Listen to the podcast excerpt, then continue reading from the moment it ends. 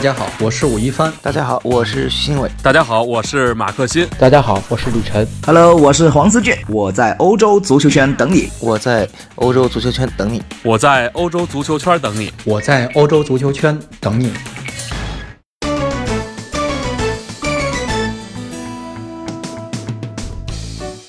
各位欧洲足球圈的朋友们，大家好，我是李宁。今天给大家来聊一聊昨天晚上进行的双红会。呃，如果看了这场比赛的朋友们，肯定会给这场比赛起了一个比较另类的名字，叫“双红十字会”。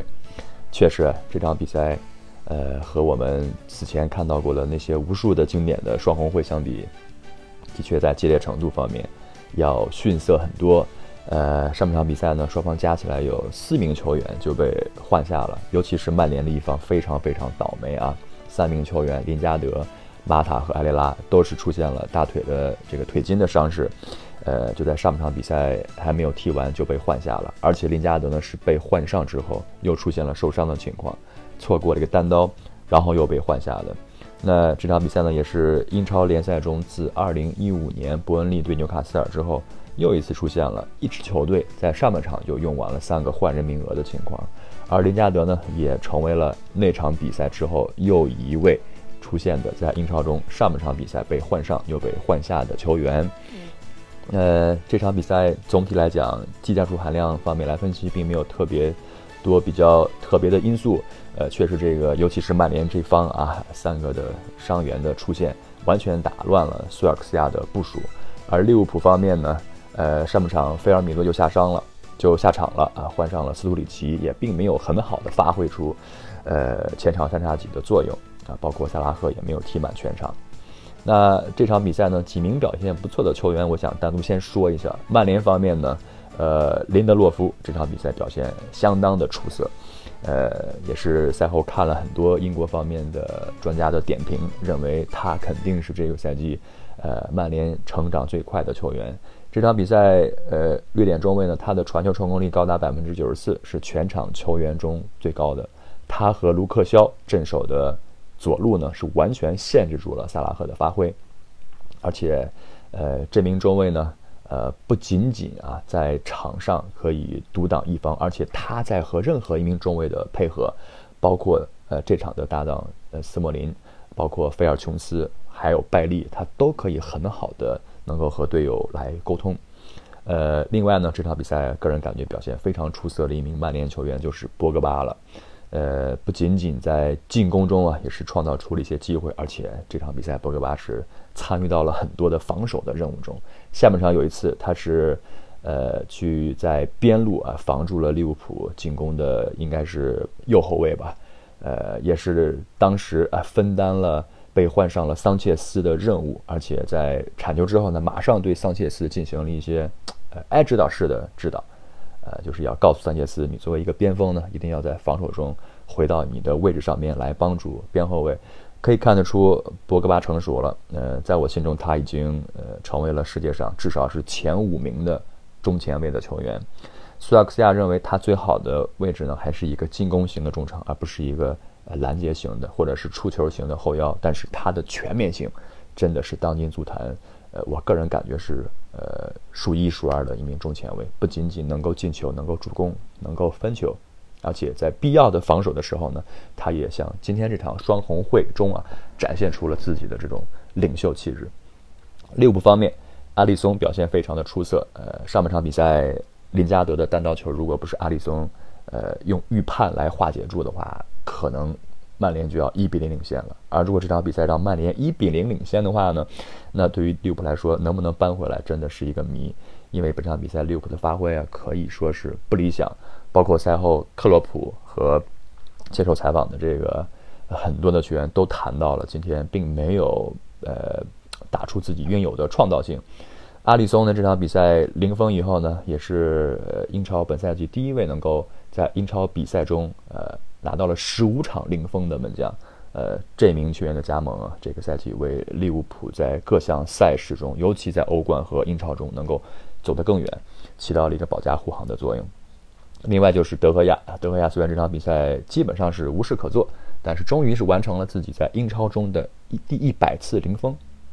他和舒梅切尔也成为了曼联史上仅有的两位在英超中完成了百场以上，或者说是呃等同于百场的零封的门将。相信他已经呃被重重的烙进了曼联的历史。这场比赛虽然比分是零比零，但是可能战略意义上要对曼联更加的大一些。呃，因为曼联毕竟是在上半场就有三名的主力下场，而且可以说这三名主力下场以后呢，完全是打乱了苏亚克斯亚的战术呃布置。而且呢，我们也谈到了，呃，拉什福德在比赛刚一开始就出现了这个脚踝被踢伤的情况。赛后苏亚克萨也说啊，他说其实我们是十个半球员在场上来面对利物浦的十一人的，所以这一分。呃，曼联拿的异常的艰难，但其实这是非常宝贵的一分。虽然在积分榜上，现在曼联已经被阿森纳超越了，包括少赛一场的切尔西也，如果在补赛能够赢球的话呢，是可以在积分榜上超越曼联的。但是在苏亚克斯亚回到了曼彻斯特之后呢，曼联在联赛中还保持不败。呃，外加这场比赛应该是九胜呃八胜两平，成绩非常的出色啊。所以在呃。大概一个半月前吧，穆里尼奥正是在客场一比三输给了利物浦之后被解雇的。当时曼联离前四有十一个积分的差距，大家看一看这一个半月，呃，苏尔克斯亚的回归带来了什么？当然，曼联这次呃双红会之后呢，呃几名球员的受伤，尤其是林加德，呃，包括马塔、埃雷拉这三名可以说是主力的伤势，将会为未来的魔鬼赛程带来一些阴影。呃，相信下周呃四的凌晨，曼联客场对阵水晶宫，对阵伦敦之王的比赛呢，林加德、埃雷拉是上不了，而且马蒂奇呢也是这场比赛之前就在训练中受伤，将会 缺阵这个一个月的时间。嗯，未来的魔鬼赛程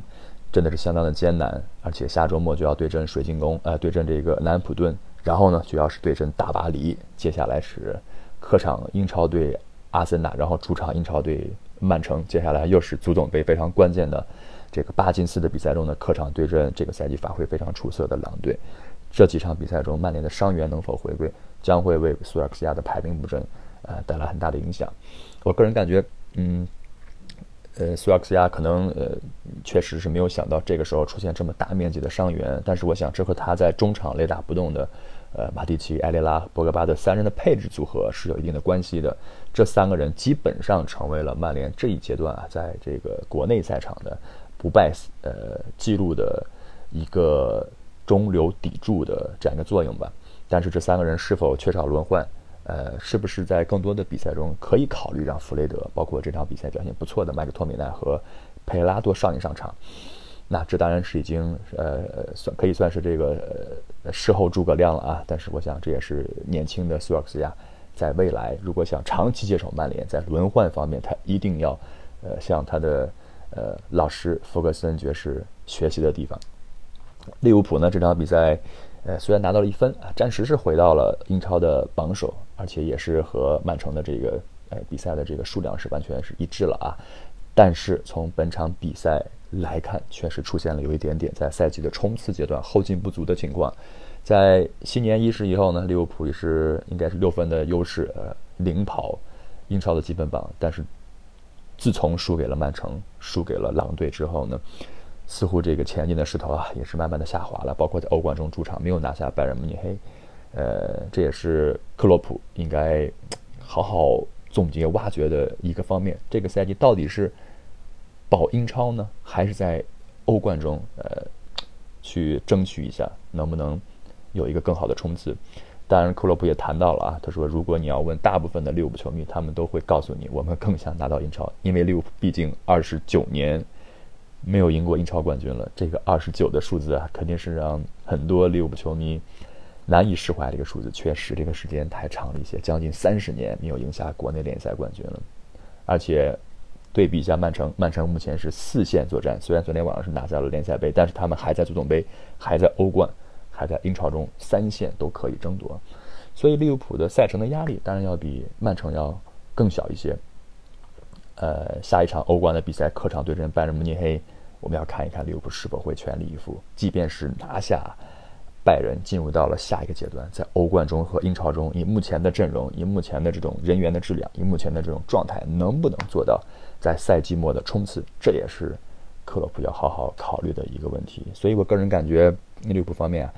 可能还是会尽量的想保住英超联赛。那昨天，呃，那在这个周末呢，热刺也客场输给了伯恩利，所以我想英超这个赛季更多的是双龙戏珠，是。利物浦和曼城两匹马在争夺英超的冠军，而在前四方面呢，曼联、切尔西和阿森纳都有机会。但是切尔西目前的这个日子啊，真的是不好过。昨天虽然发挥还不错，但是点球输给了曼城，也出现了萨里教练和呃这个凯帕门将呢出现了这个在比赛最后时刻呃这个。去出现一些争执的情况，门将居然拒绝被换下，这在我起码的看球生涯中是非常非常少见的。可以看得出，不仅高层球迷对萨里教练的信心和耐心不那么足了，似乎他也出现了在更衣室方面的掌控问题。我们看一看萨里教练能挺多长时间。但是再把话题说回双红会这场比赛，虽然不那么精彩，有很多的意外的情况发生，但是在呃比赛的。结果的意义来说呢，对于曼联一定要是大于利物浦的。而且最后要夸一夸，在昨天晚上老特拉福德的球迷从第一分钟开始就充分展现了自己第十二人的作用，在场上用嘹亮的歌声，用自自己的激情在感染着曼联。赛后很多的曼联的将将士啊，包括呃苏亚克斯亚也谈到了啊，如果不是球迷，很可能在主场是无法拿到一分的。好，这就是。呃，我对这场不那么精彩的双红会的点评，我们也祝愿曼联和利物浦都能达到这个赛季自己的小目标。